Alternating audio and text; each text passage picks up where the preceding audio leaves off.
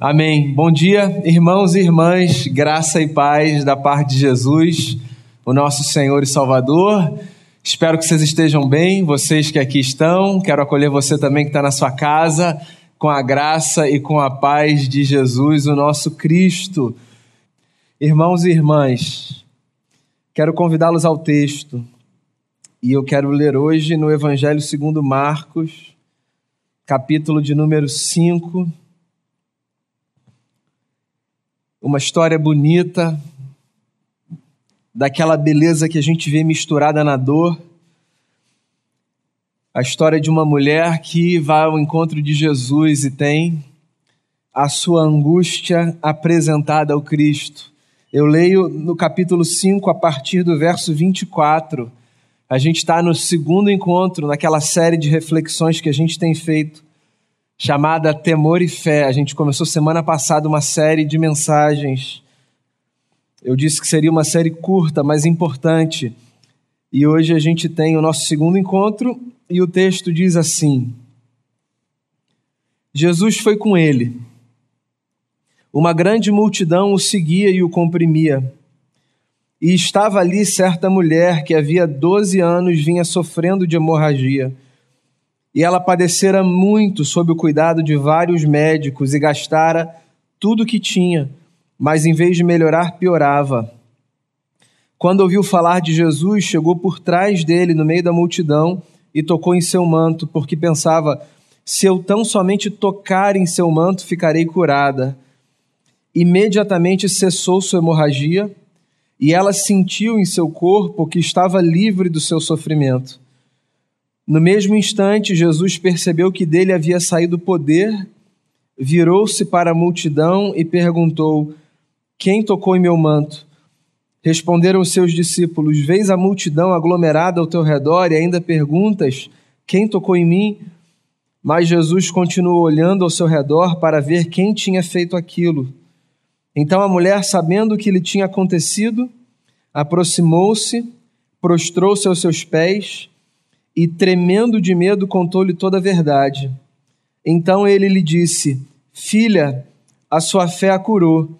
Vá em paz e fique livre do seu sofrimento.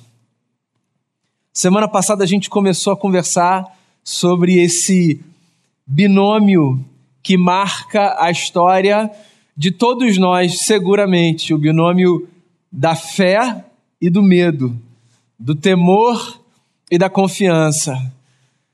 Semana passada, tomando como base o Salmo 34, verso 4, que diz: Busquei o Senhor e ele me livrou de todos os meus temores.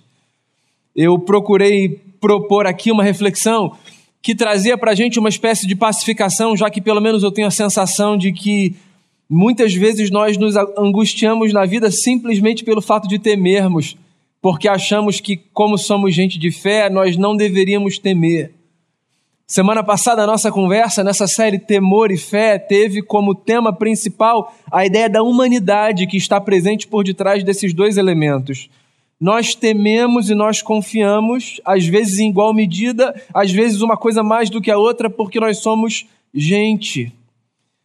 Hoje eu quero dar mais um passo na nossa conversa e dentro dessa, desse arco de temor e fé, eu quero conversar com você sobre a importância de nós fazermos dos nossos temores uma espécie de combustível para o exercício da nossa fé.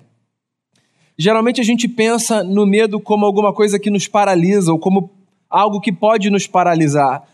E semana que vem a gente vai até conversar um pouco sobre isso. Mas hoje eu queria pensar na lógica inversa, que muitas vezes passa longe da gente e que pode ser fundamental para a gente saber lidar com os nossos medos. A minha pergunta, a minha proposta aqui, na verdade, é a seguinte: e se a gente diante dos medos, ao invés de permitir que essas experiências, sempre que possível, paralisem a gente e distanciem a gente de Deus, e se a gente transformar os nossos medos numa espécie de combustível que aproxima o meu coração e o seu coração de Jesus, o nosso Senhor? Essa história bastante conhecida é uma história que me faz pensar exatamente nessa dinâmica necessária para a vida é a história de uma mulher que sofria profundamente e que se aproximou de Jesus na tentativa de se ver livre do seu mal. É uma história bonita porque, na verdade, é uma história que está entrelaçada a uma outra história. Esse capítulo 5 aqui de Marcos, nos primeiros versos, é um capítulo que desenha um grande arco com duas histórias que se entrelaçam, formando uma só. A narrativa começa, por exemplo, com a súplica de um líder da sinagoga na cidade onde Jesus estava, que se aproxima do mestre de Nazaré porque deseja ajuda para que a sua filha, que está à beira da morte, seja curada do mal que a acomete. Então há um líder religioso, esse é o começo da história, que vai a Jesus, o nome dele é Jairo, e ele suplica por auxílio porque a sua filha está quase morrendo. E ele pede então que Jesus vá à sua casa socorrer a sua filha. Esse é o nosso clamor na vida. Quantas vezes nós nos aproximamos de Jesus em oração, em pensamento, quantas vezes nós evocamos a presença de Deus dizendo: Senhor, onde quer que o Senhor esteja, vá comigo na minha casa e resolva esse problema, por favor. Simbolicamente a gente faz isso, existencialmente a gente faz isso. A gente como que tenta pegar Deus pelo braço e levá-lo até o lugar onde os nossos problemas estão, o que é legítimo. E é recomendado, faça isso sempre. Onde quer que Deus esteja no seu imaginário, busque Deus e leve-o ao lugar do seu problema, porque Deus está aí não apenas para isso, mas também para isso, para nos socorrer no lugar da dor, do problema, da angústia. Jairo é esse homem que representa esse movimento que todos conhecemos. Ele vai a Jesus e ele chama Jesus para ir à sua casa. Só que Jesus, a essa altura do campeonato, já é um sujeito com uma reputação conhecida para o bem e para o mal, havia quem o amasse, havia quem o odiasse.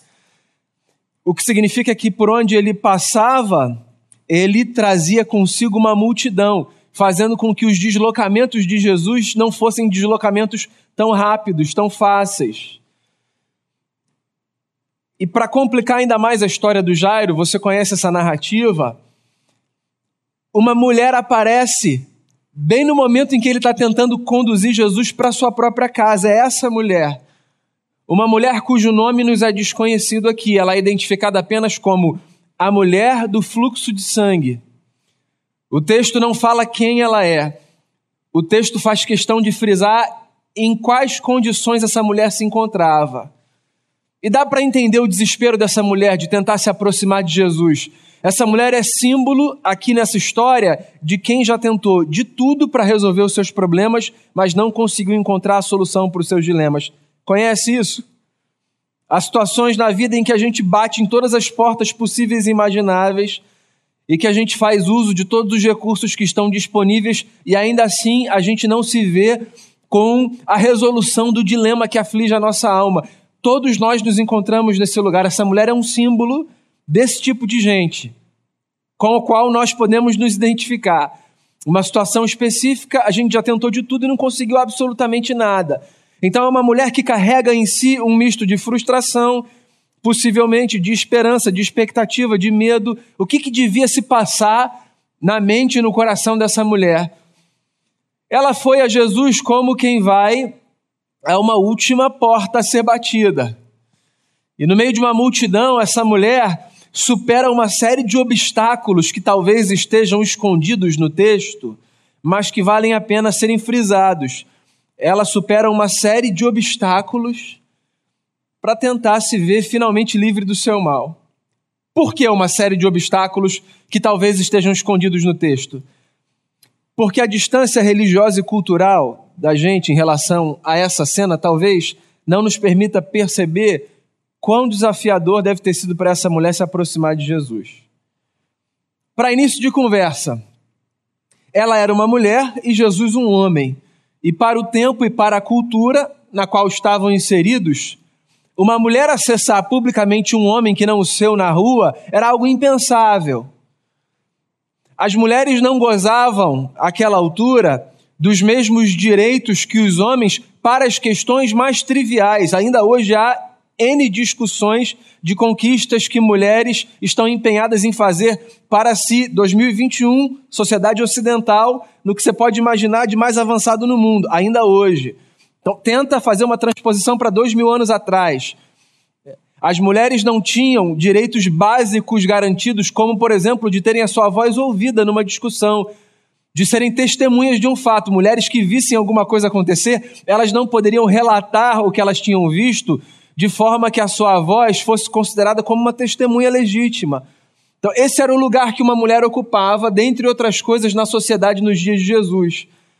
E o fato dessa mulher ser, então, uma mulher, dessa pessoa ser uma mulher, tentando se aproximar de um mestre, isso é de uma ousadia. Essa mulher tinha todas as chances de ser rechaçada pelos discípulos, que faziam uma espécie de escolta, sabe? Os discípulos de um mestre nos dias de Jesus eram não apenas os aprendizes, eles faziam uma espécie de escolta. Eles diziam quem podia se aproximar e quem não podia, para que o seu mestre não perdesse muito tempo com coisa irrelevante. Essa mania que a gente tem de julgar os casos alheios e sem saber muita coisa dizer, ah, isso não é muito importante, deixa para lá. E às vezes é o que de mais importante aquela pessoa tem, né? É o tempo que ela tem, a oportunidade que ela tem, a chance que ela tem. Não bastasse o fato de que essa personagem era uma mulher, ela também era uma mulher que há 12 anos sofria com uma hemorragia. E aí você pode pensar em todas as condições de saúde que ela enfrentava por isso, mas antes de chegar nesse ponto, eu queria trazer um outro elemento aqui, que é um elemento religioso. Essa mulher fazia parte de uma cultura para a qual as leis cerimoniais do seu povo não permitiam que uma mulher com fluxo de sangue participasse da vida comunitária. Ela não podia se aproximar, porque havia toda uma concepção histórica é, da imundícia a qual uma mulher estava sujeita por conta do fluxo de sangue. Então, cerimonialmente, essa mulher também não poderia se aproximar de um homem na rua, de Jesus na rua, de um mestre, porque ela se encontrava numa condição de impureza e precisava guardar uma certa distância. Havia, o que eu estou querendo dizer é o seguinte, inclusive um amparo religioso legal que protegia Jesus da aproximação dessa mulher. Mas essa mulher, ela tá tão cheia de expectativa de se ver livre do seu mal que ela ela ultrapassa as barreiras cerimoniais e religiosas para se ver então socorrida na sua aflição. Faz uma pausa aqui. Tenta fazer uma reflexão e perceba se não é exatamente assim que funciona na vida comigo e com você com todo o respeito que nós temos à nossa própria tradição religiosa, à nossa cerimônia.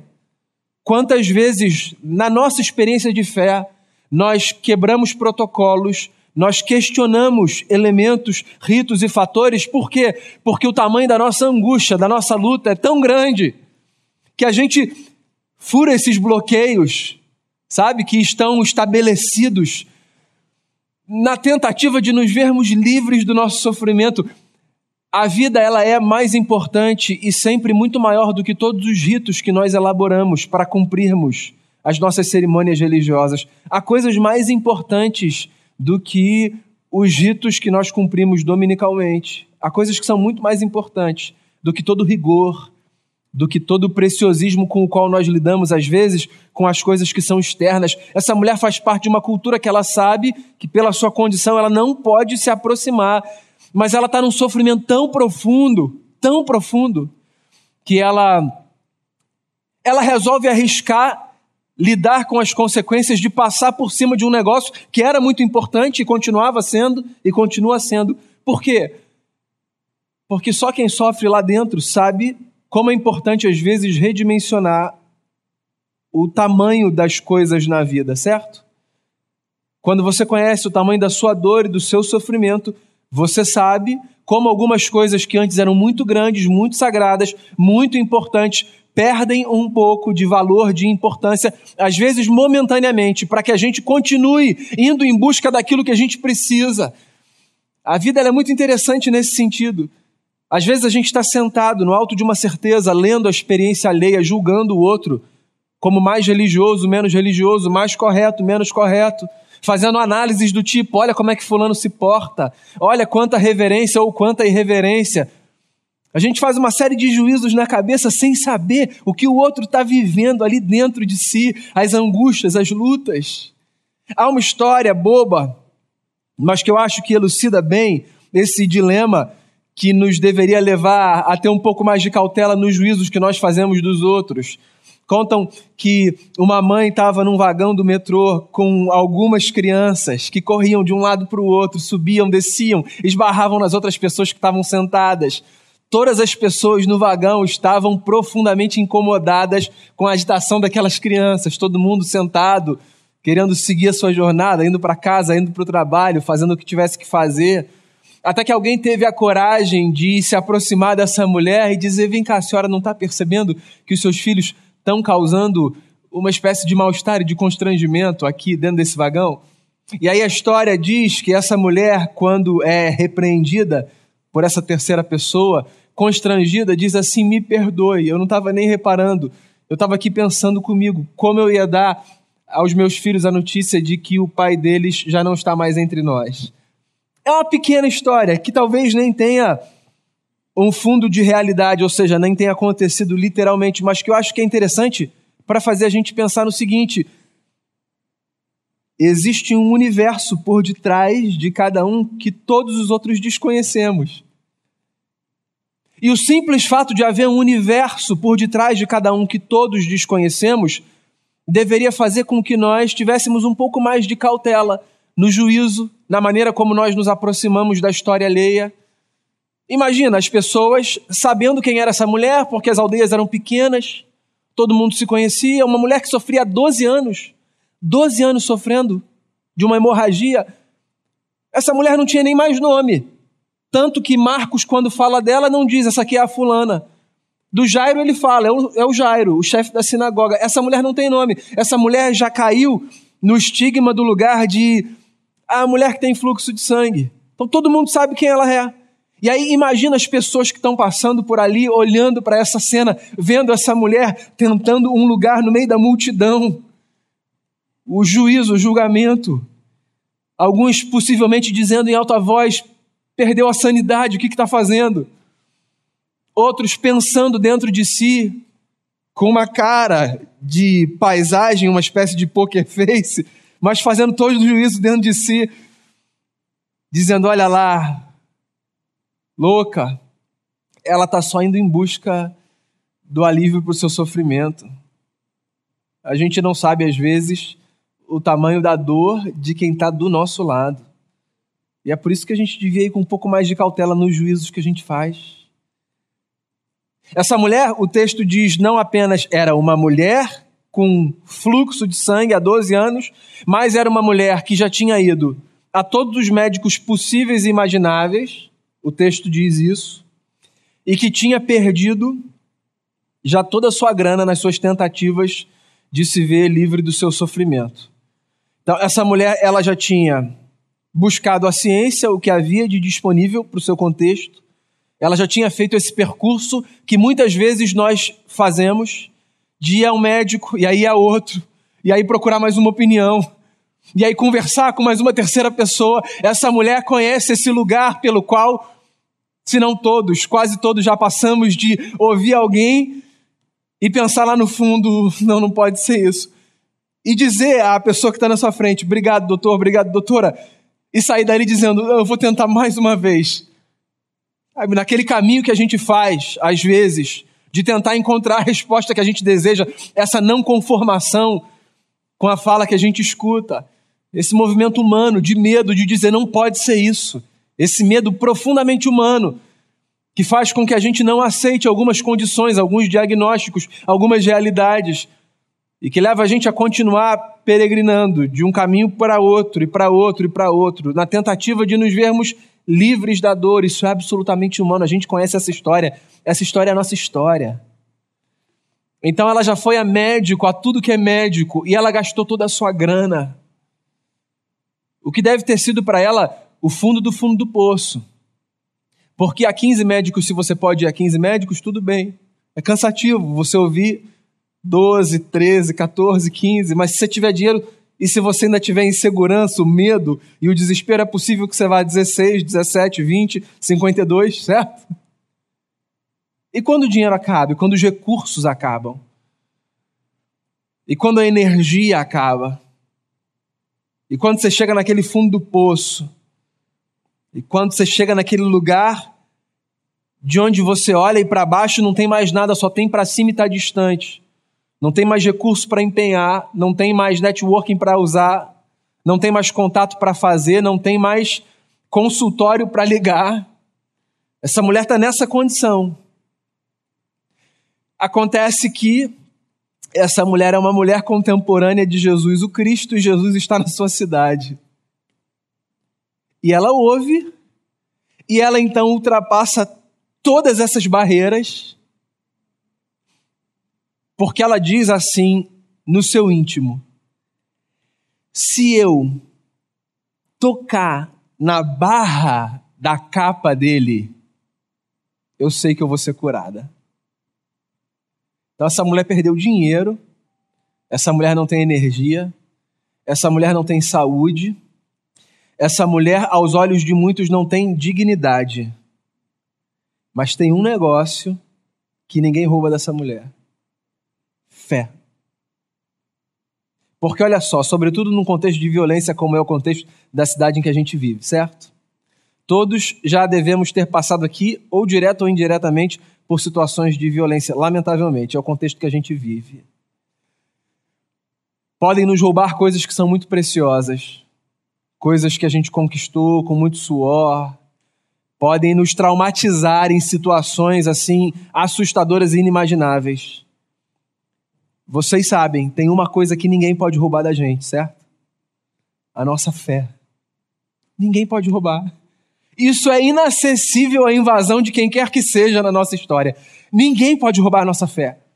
Ninguém pode, pela violência ou pelas circunstâncias, tirar forçadamente essa confiança que a gente carrega lá dentro. Ninguém. Fala de ninguém pode fazer isso. Violência de nenhuma ordem pode fazer isso. Circunstância nenhuma pode fazer isso. Existe um elemento com o qual a gente pode contar para toda a nossa vida, é o elemento da nossa fé. E eu estou frisando isso nessa manhã, porque às vezes a gente simplesmente se esquece. Às vezes a gente simplesmente se esquece. Às vezes, nesse lugar de fundo do poço, assim, o fundo do poço é um lugar onde falta tanta luz que às vezes a gente simplesmente se esquece dos elementos que estão ali à nossa disposição, e a nossa fé é um desses elementos. Essa mulher está ali e ela está dizendo para si: se eu tocar nele, se eu tocar, se eu só tocar nele, eu sei, eu serei curada. Quando você lê essa frase e pensa nessa cena, qual é a imagem que você tem acerca dessa mulher? Quem é essa mulher na sua cabeça quando você lê a história até aqui? Eu vou dizer quem essa mulher é na minha cabeça quando eu leio a história até aqui, tá? Na minha cabeça, essa mulher é uma espécie de mulher maravilha. Uma heroína. Uma mulher forte. Uma mulher determinada. Uma mulher calejada. Uma mulher que já apanhou muito da vida pelas circunstâncias e que está disposta a enfrentar tudo, porque é uma mulher que desenvolveu uma carcaça existencial que tem condição de enfrentar o trator que vier na sua direção. Essa é a imagem que eu tenho dessa mulher. E é a imagem que eu guardaria dessa mulher não fosse um fato, um detalhe da história. Quando essa mulher toca em Jesus, o que Marcos diz é que Jesus para o cortejo, ele olha para os discípulos, ele diz assim: Quem me tocou? Os discípulos não entendem a sutileza da fala de Jesus. Por quê? Porque Jesus está comprimido por uma multidão. De modo que é muito óbvio a resposta que os próprios discípulos ofereceram, que é: Mestre, uma multidão te aperta. E o Senhor pergunta: Quem te tocou? E aí ele diz isso assim em voz audível, imagino, porque essa mulher em ato contínuo se apresenta. Ele diz: Não, alguém me tocou porque saiu poder de mim. Então Jesus não estava fazendo uma pergunta para a multidão, ele estava tentando identificar no meio daquela multidão quem era a pessoa em quem aquela fala ressoaria como a voz de um trovão. Porque quando a gente sabe que a fala é com a gente, pode ser inclusive no sussurro. Aquela fala ecoa dentro da gente como a força de um trovão. É comigo. Quantas vezes sentado, ouvindo, ou amigos, ou ao longo da minha história, eu vendo explanações de textos que eu já tinha visto diversas vezes, tinha a sensação de que Deus falava especificamente comigo, como que num trovão. Eu lembro, inclusive, na igreja presbiteriana do Grajaú, que é a igreja onde eu nasci e cresci, eu lembro, inclusive, do dia em que, pela primeira vez, uma pregação me fez sentir pelo lado de dentro assim, o que eu nunca tinha sentido pessoalmente. Eu sempre fui um menino da igreja, eu nasci, o contexto familiar. Mas um dia, o pastor que pregava, que era o reverendo João Campos, à época, pregando uma mensagem, um texto, eu, não sei, com 10, 11 anos, não sei. Aquilo fez um barulho dentro de mim. Você deve saber do que eu estou falando, certo? Fez um barulho dentro de mim. Não um barulho audível. Eu estou tentando descrever o que a gente não consegue descrever, entende? Então, há vozes que, na verdade, deixa eu refazer aqui a minha fala. Há momentos em que mesmo as vozes mais sutis ecoam como um trovão dentro da gente. Eu acho que é a forma que Deus tem de, no meio da multidão, fazer comigo e com você a mesma coisa que ele fez com essa mulher. Alguém me tocou. Mestre, Todo mundo está te tocando, está todo mundo querendo tocar no Senhor. Não, alguém me tocou. Ele não estava falando com os discípulos, ele estava falando com aquela mulher. Aquela mulher que no meu imaginário é forte, tá? Tem uma carcaça existencial. Aí sabe o que Marcos fala? Que essa mulher, quando ela sabe que é com ela que Jesus está falando, ela se aproxima ela se prostra e ela admite que foi ela que tocou em Jesus, mas ela faz isso tremendo de medo. Eu acho isso absolutamente maravilhoso. Essa mulher não é uma mulher maravilha. E graças a Deus. Você sabe por quê? Porque se ela fosse uma mulher maravilha, ela estaria muito distante de mim e de você, porque eu não sou super-homem e você não é mulher maravilha. Se essa mulher fosse uma heroína, sabe? A mulher entre as mulheres, nossa, encontramos aqui nessa história uma mulher assim com uma bagagem existencial incomum.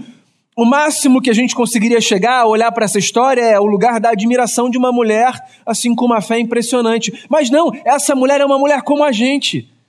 Ela é como a gente, ela tem coragem, ela tem carcaça, a vida a castigou, é, mas ela treme de medo, ela não se aproxima de Jesus com o nariz em pé dizendo sou eu, agora seja o que Deus quiser. Ela não se aproxima de Jesus com uma confiança assim inabalável, que às vezes a gente acha que gente de fé precisa ter. Ela se aproxima de Jesus tremendo de medo.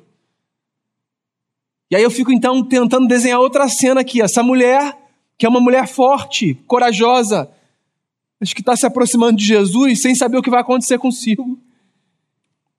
Por quê? Porque a fé não é essa experiência que torna a gente, assim, numa categoria mais elevada de ser humano. A fé não é essa experiência. A fé não é essa experiência que torna a mim e a você pessoas de um outro patamar, com uma valentia assim absoluta, que faz com que a gente estufe o peito sempre e vá para as lutas com força. A fé não é essa experiência que faz com que a gente tenha no bolso resposta para todos os dilemas. Não, não é isso. A fé é também uma experiência que faz com que às vezes a gente vá para Jesus tremendo, tremendo, sem conseguir dar um passo, uma coisa que a gente faz o tempo todo. O nosso lugar da fé também é esse, o lugar de quem se aproxima de Jesus morrendo de medo, e essa é a coisa fascinante na história: o medo não precisa paralisar a gente, o medo pode ser um combustível para a gente se aproximar de Deus.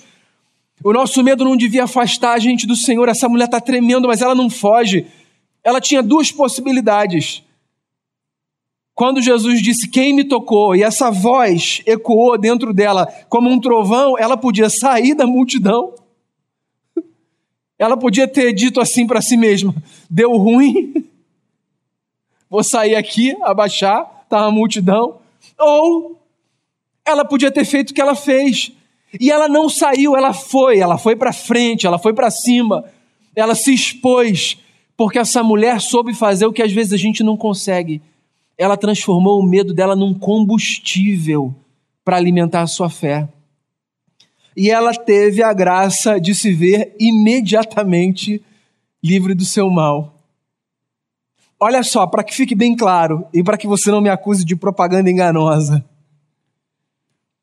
Eu não estou dizendo que se você transformar o seu medo num combustível para a fé, você vai conseguir exatamente o que você deseja nas suas aproximações de Jesus.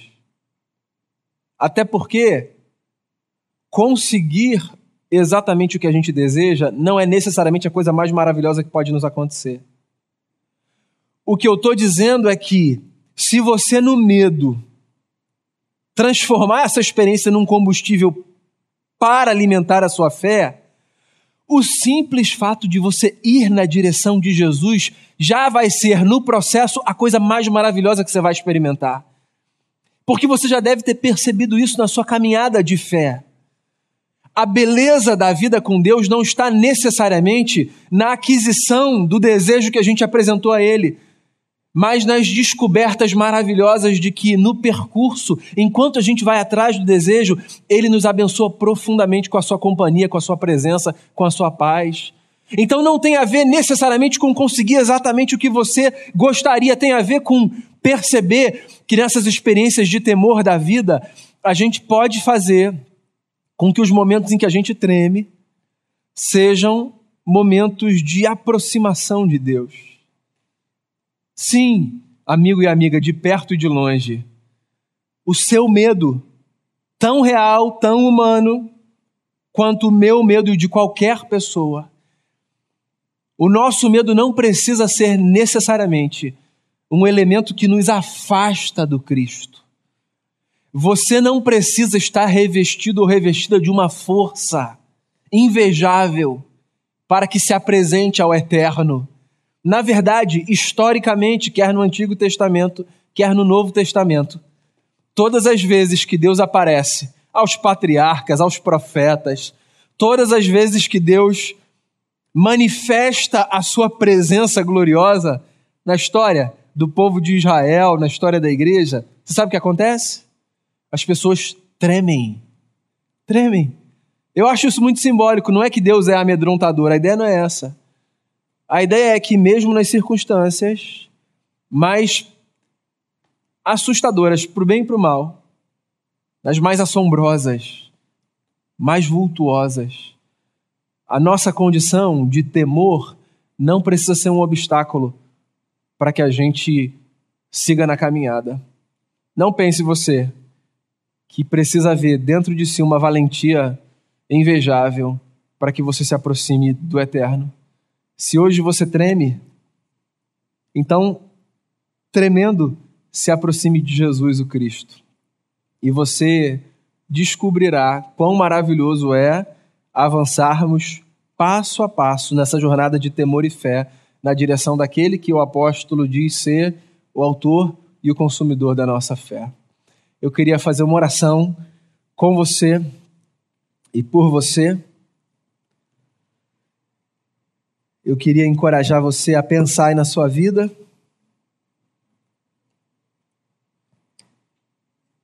Eu queria encorajar você a pensar na sua história.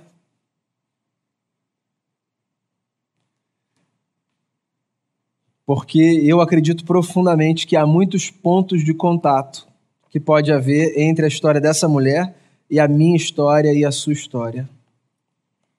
Inclusive, há um hino lindo lindo, lindo antigo, que nos lembra que todos podemos passar pela experiência similar à experiência dessa mulher.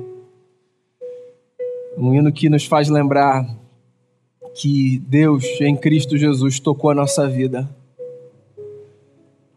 E quando Ele nos tocou, o nosso coração se encheu de paz. Tocou-me, Jesus tocou-me, de paz se encheu meu coração. Quando o Senhor Jesus me tocou, Ele me livrou da escuridão. seja qual for a escuridão existencial, seja qual for o lugar de sombra que hoje você vive, a minha oração é para que a luz do Evangelho penetre o mais profundo da sua alma, iluminando o que há de sombrio dentro de você, e que as suas mãos trêmulas sejam tocadas pela mão do Cristo que pacifica a nossa alma. Amigos e amigas, o Evangelho é isso. Deus em Cristo pacifica a nossa alma. Que o seu medo te aproxime de Jesus. Ouça essa oração cantada e depois nós oraremos juntos e nos despediremos com a paz do Senhor.